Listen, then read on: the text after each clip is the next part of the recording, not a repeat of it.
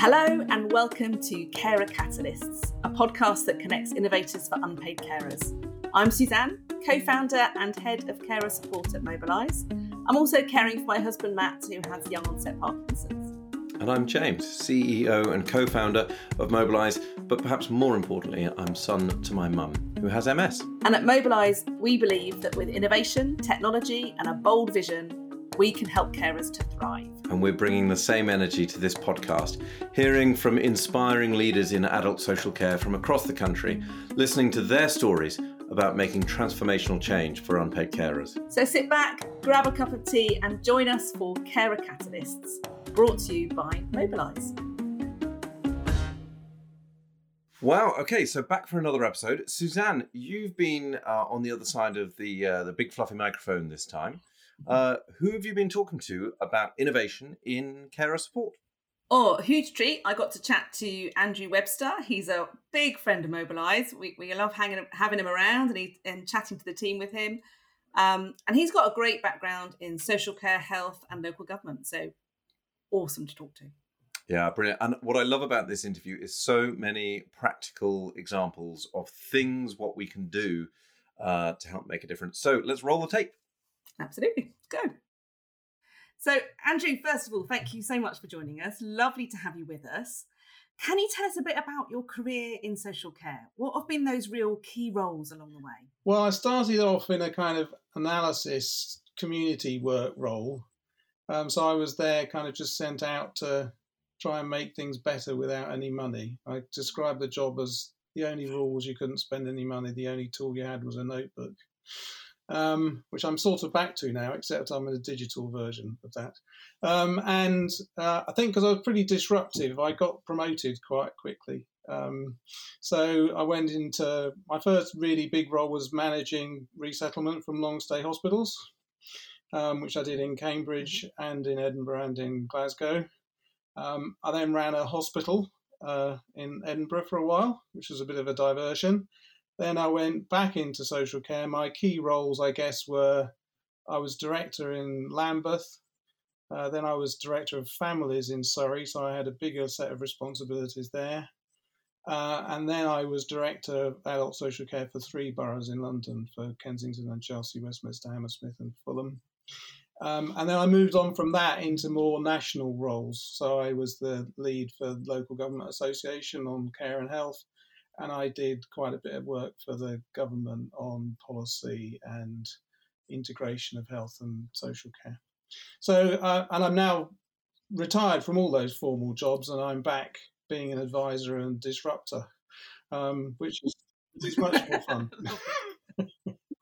Full circle back to disruptor, though I imagine disruptor's been a common thing, a common theme throughout the throughout. Not necessarily welcome in the director, though.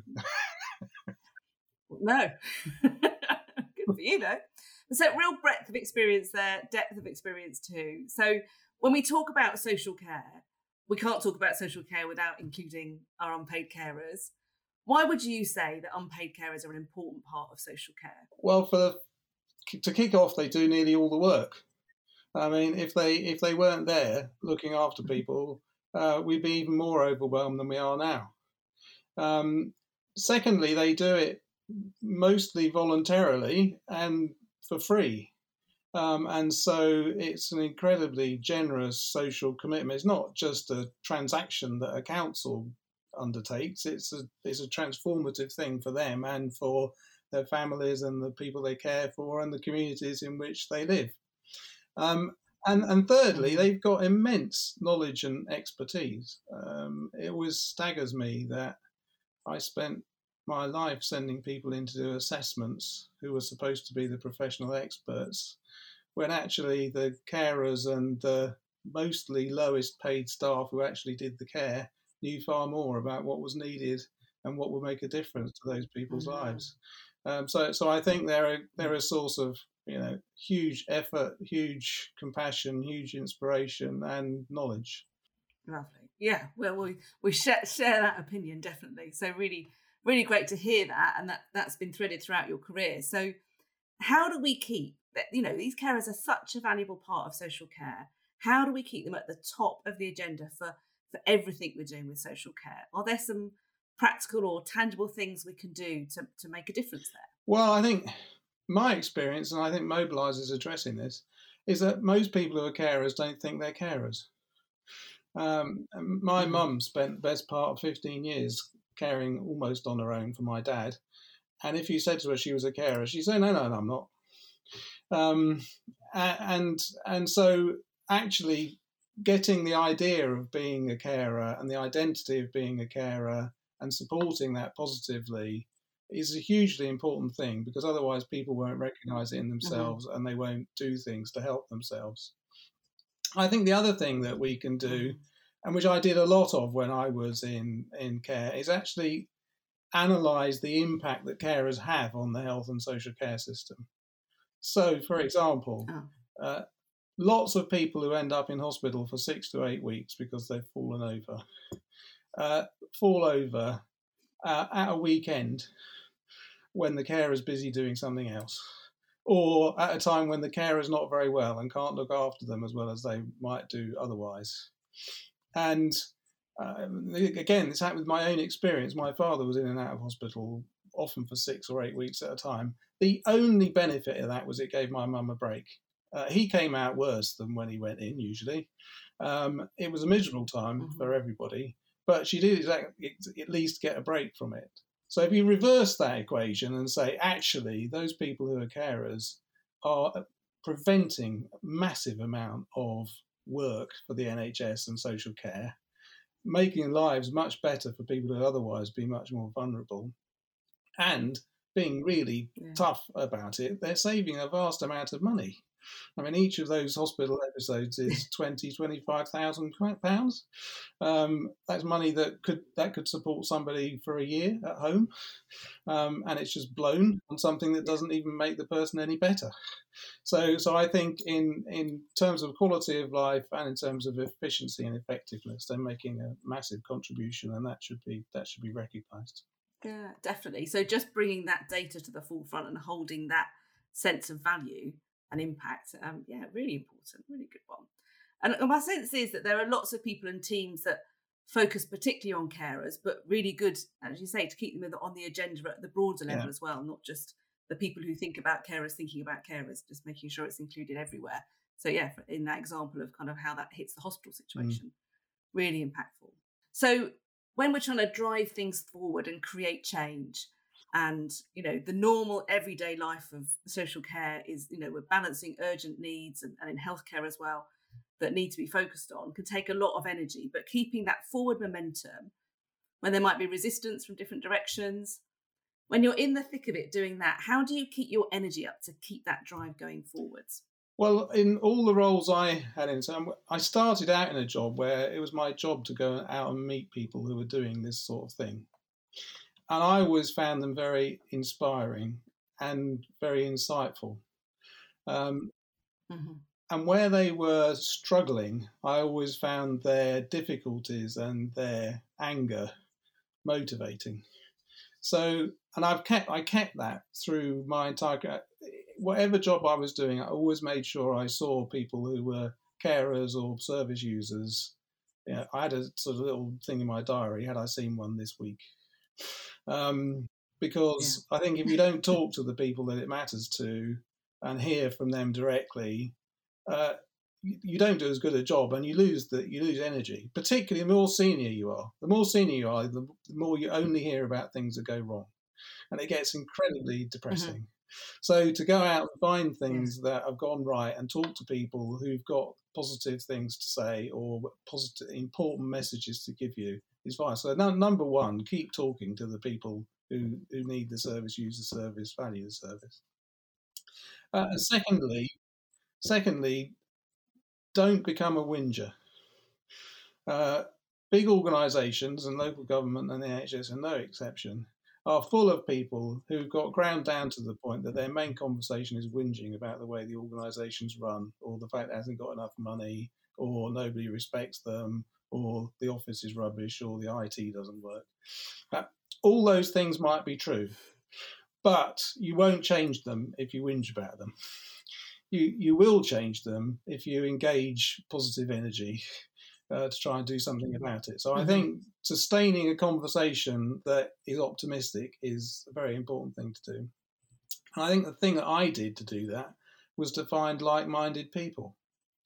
Um, so I was always in networks of people across councils, across organisations, across communities.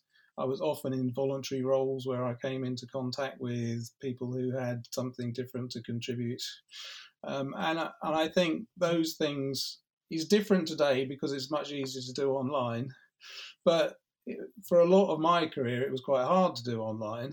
And so you had to make a really positive effort to free time to go and meet people, talk to people, have a cup of coffee with them, find out what was working for them.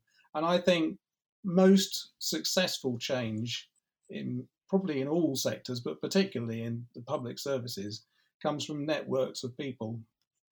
Um, you do need mm-hmm. money and you do need patronage and you do need a bit of luck and you need persistence. But if you haven't got a network of people, um, you're not going to get there on your own. So I think that that's an absolutely critical thing to, to, to do to sustain yourself and your energy. Yeah, fantastic. Yeah, so there's those networks of people, and you're kind of spending time with people who are, you know, at the sharp end of things, yeah. are experiencing life and having different experiences. So I guess being in that place, having that contact with people, there's ideas for innovation are popping up all the time. That inspirational yeah. sort of uh, motivation is there and different opportunities arise and you know we can't do everything but these different things that come up how do you choose what to focus on when when you're looking to innovate are there particular hallmarks that we that are likely to lead to success so that we're focusing on the right things um i guess yes there are though they're going to differ from sector to sector and person i i think the first is that you are solving somebody's problem. Um, if you're going to the top of an organisation or to a group of politicians um, wanting their support, blessing, patronage, money, um, if you go along and say this is all a disaster, something must be done about it, they they might agree with you, but they probably won't want to hear you again very often.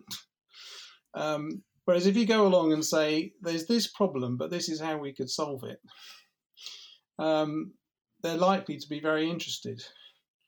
Uh, and that could be as simple a problem as they've lost, they've lost confidence in the people who currently deliver the service and they want some new people to come in.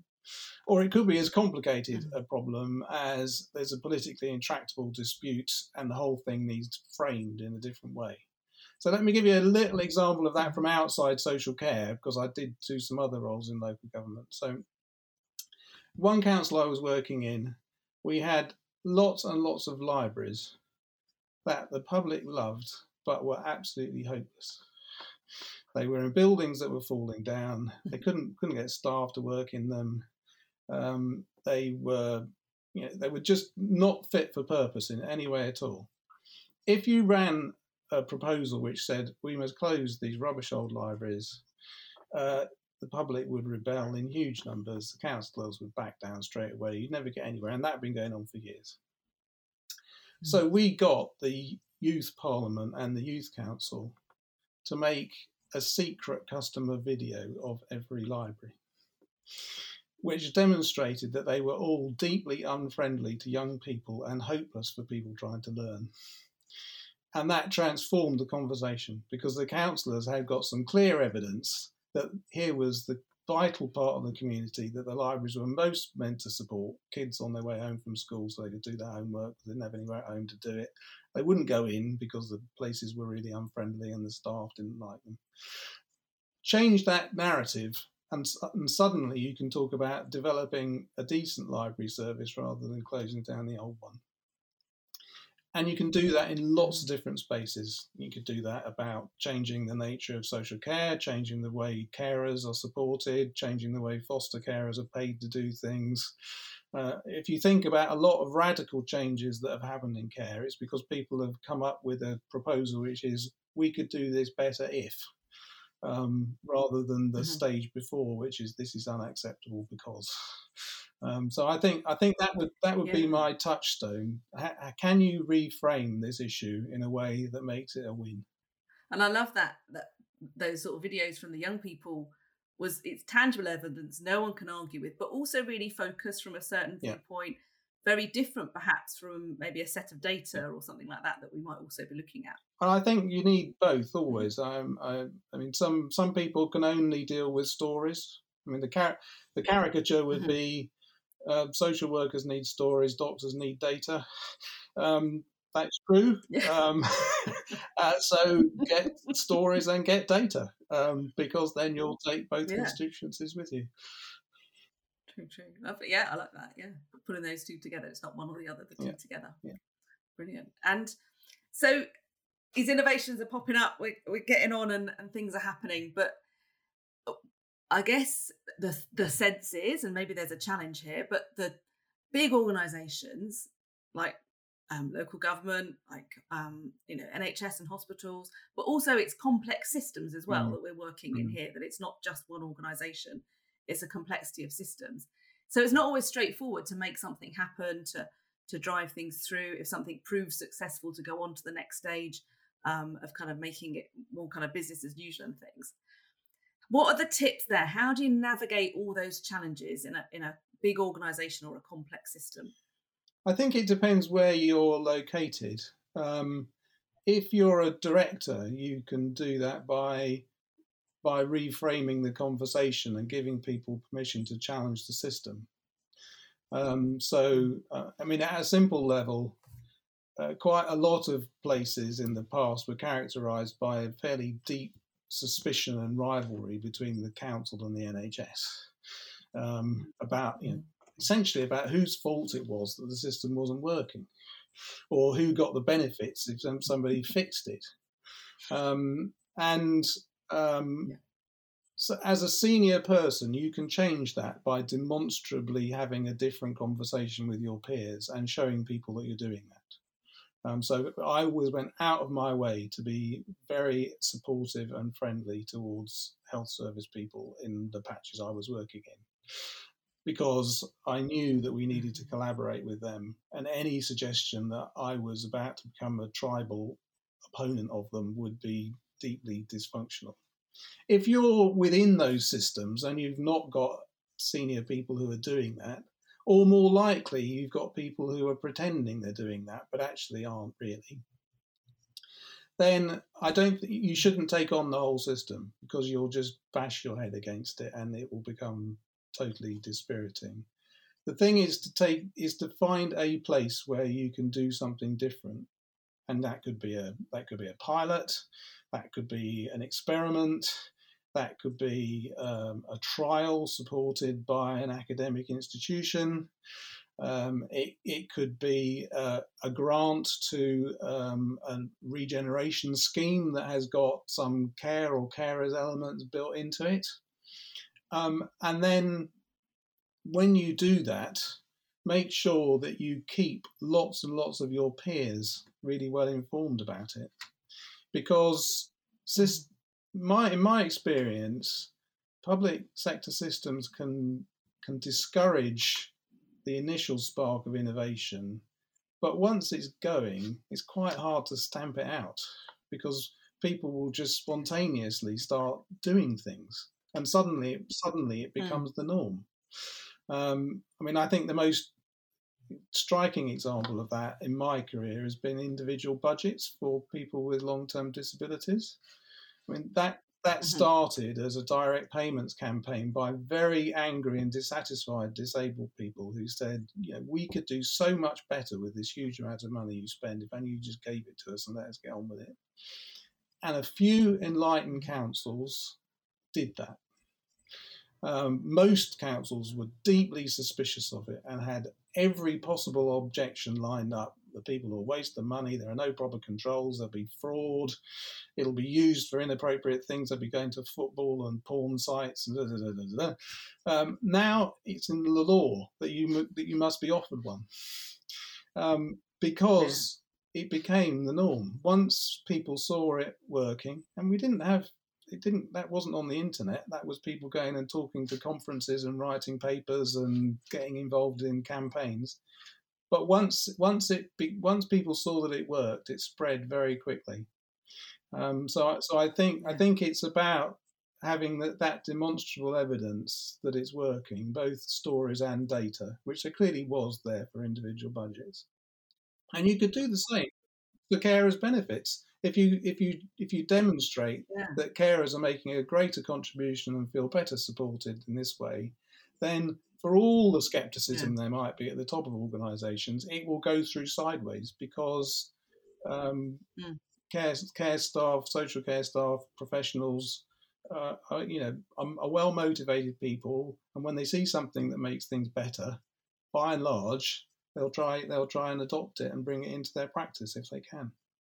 And it's really powerful, isn't it? The impact, the data, the stories when things are working. Yeah.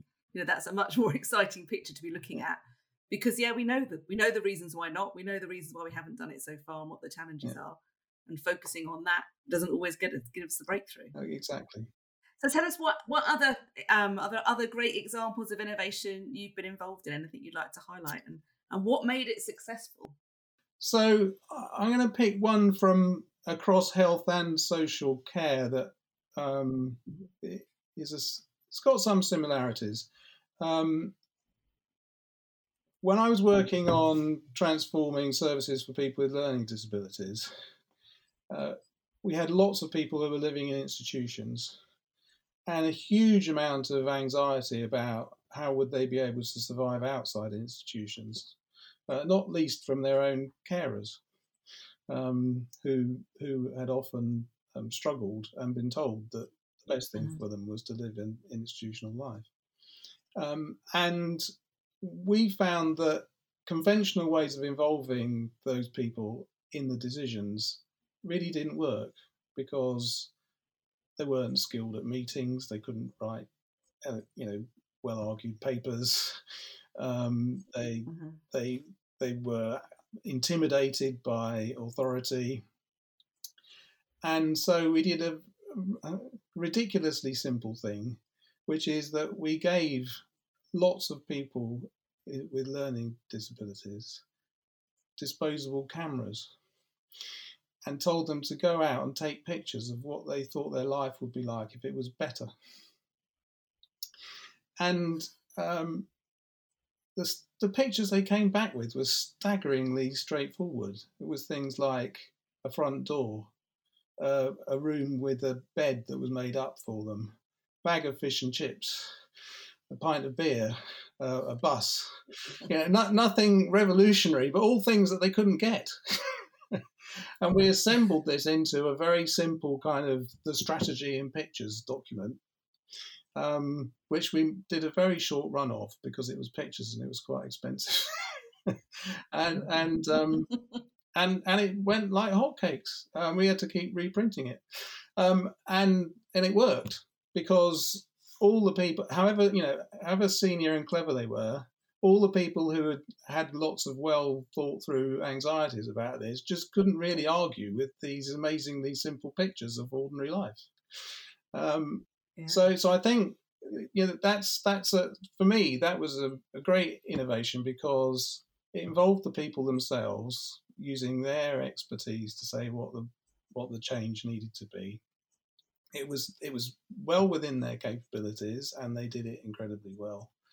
It changed the narrative very quickly, and it enabled us to win the confidence of the people who needed to invest in making a big a big change um, and and they did as a as a consequence of that. I mean, we this was in Scotland, and on the back of that strategy, we secured a large chunk of the money that was available to help move people out of institutions.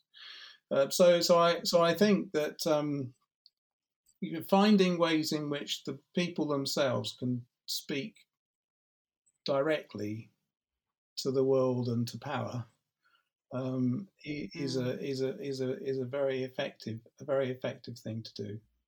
Um, and you'll find examples of that in the mental health world a lot, where people use art and creativity to express their contribution to society or horticulture or all kinds of other things.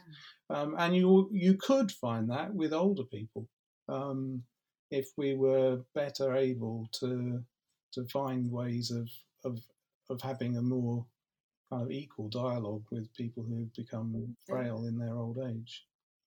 And it strikes me that people probably really enjoyed getting involved in making that contribution. Absolutely, yeah, yeah. It was, well, it was a much more interesting thing to do than going on your usual bus trip or out to the day centre, wasn't it? Brilliant. Well, thank you. And I wonder, there's lots of people listening. I'm really hopeful there are lots of people listening and they're thinking about innovation and maybe they're kind of earlier stages in their career and thinking about how then they can make a difference and and make things happen and you've shared lots of things already to draw on, I think. But any final top tips on just how people can make stuff happen? I I think I'd, I'd offer one one more particular one, which is it's if when you're engaged in a in a, in a challenging job in the middle of an organization, I think it's the most difficult time because you've probably got people to manage, so you've got to be looking downwards. Um, you've probably got to keep a lot of support from your superiors, so you've got to be looking up, upwards as well. You need to bring lots of peers and friends and colleagues along with you, so you've got to be looking sideways. I think it's easy to forget to look after yourself. Um, mm-hmm. I think you know if you if you you know if you if you can have a sort of rule of you got five days a week you know, one one day looking down, one day looking up, one day looking sideways, one day to deal with stuff that just comes along because always things are going wrong. One day to look after yourself. Because if you don't mm-hmm. sustain your own knowledge, creativity, energy, then all those other things start to get more and more difficult. Um, and and and as they get more difficult, you find it harder to free the time, and you can get into a spiral that burns you out. I've done that myself. Yeah. Um, and and I think if you can if you can just have a way of either checking in with yourself or having someone else that you check in with who can make sure that you're keeping things in balance and that you're not and you're not and you're not mm. overcooking it, uh, then you're much more likely to succeed. Definitely lovely. Oh, that avoiding that burnout and for those people to be able to continue. Yeah, I think that's that's huge. Thank you. Andrew, it's been a pleasure to chat, and just thanks so much for giving us the time oh, today. And I know those that are listening that are working hard to innovate from paid carers, they're really going to value what you shared. So thanks so much for that. I feel it's a way of handing on the baton as well um, for all the work that you've done, that it will continue. It's brilliant. Thank you very much. Wow, Suzanne, so much in there that I want to unpack. And, and just the sort of the first uh, thing that really comes to mind from what Andrew was saying is is that idea of changing the narrative, shifting uh, the perception, all the different ways that we can that we don't have to put up with the way things are and change things. So just that that example he uses of how back in the day direct payments seemed like such a such a long way away from reality and yet actually through a bit of persistence lots of campaigning but some some really kind of careful thinking from professionals around the country, direct payments are now the standard. And uh, he also mentioned how exhausting it can get. What a fantastic way of uh, re-energizing ourselves when by by just thinking of the possibilities that that could mean for carers. Yeah, I, I love that. Just the start small somewhere, you know, get going on something and and dive in and just that inspiration that something quite small a small start of something could change to something that's nationwide and just changes the scene for people. So that's huge and absolutely love it that it was it was born out of changing the narrative. Let's not just sit around and moan about all the problems and all the things and why we can't. Let's just try something and and see what emerges from that. I love that bit. What else do you like out of that? Oh so much. So just looking back at the um the top of the interview, uh, Andrew was talking about how we need to look at data and really see the impact of what carers are doing. And for me, this really resonates because um, policy, both at central government and local government, d- decisions are made around evidence, uh, particularly when we're asking politicians to take a risk on them. So, uh, the more data we can have about what carers actually need and the, the impact of, that carers have, I don't think it's always helpful to say, uh, you know, we're, we're saving money by being carers and so on. But there is something really valuable about me looking after the person in my family who needs a bit of care, which I want to do anyway. So I'm not doing it because I'm saving the NHS money, but it does have that effect. So when I'm supported better, uh, we know that the system can really uh, benefit from that. The more data we can have on that, the more strong decisions we can expect to be made. And just another really interesting point, Suzanne, joining up some of the threads from the other conversations we've had uh, in this series the first conversation we had with Sarah McClinton, she talked about meeting real people uh, who you're who are actually drawing on social care all the time. And interesting that Andrew mentioned that as well, keeping something in his diary uh, to check whether or not he's done that. And then also uh, a resonance with Debbie's comment about Debbie Hustings uh, about like-minded folk, keeping people around you who think the same way, who have the same positive energy, and want to make things happen. Mm-hmm definitely. And drawing those two things, that thing about data and impact and how powerful that was, and that, you know, spending time with the right people and learning from them, understanding people's challenges. He brought it into the room, didn't he, with those videos? That was a great example. And with the photos people have taken, just finding a way to bring those experiences into the room, not not secondhand through us. I thought that was really powerful as well. People absolutely people love data and people love stories and i think finding new ways to kind of present that in a really you can imagine it's powerful it's succinct as well people didn't have to read a big report or look through loads of things to get that it just was right there in front of them so that feels like it's it's quick and fast moving as well those sorts of things and people want to get involved in that kind of we talk about co-production but that's probably the sort of co-production people like to get involved in it sounds fun creative it's easy to do and might be a bit different to some approaches that we've seen as well. Yeah, some great stuff there. Such a great way of breaking out of uh, the existing conversations and hearing from people that we don't don't hear from enough. Gosh, a great bunch of practical suggestions. Um, what an exciting moment! Uh, so really good to hear them from Andrew. It's been good to have everybody with us. Thank you very much, Suzanne. See you next time. Thank you. See you next time. Thanks for joining us with Carer Catalysts, brought to you by Mobilise. Do subscribe to this podcast wherever you normally get them from and look forward to the next episode.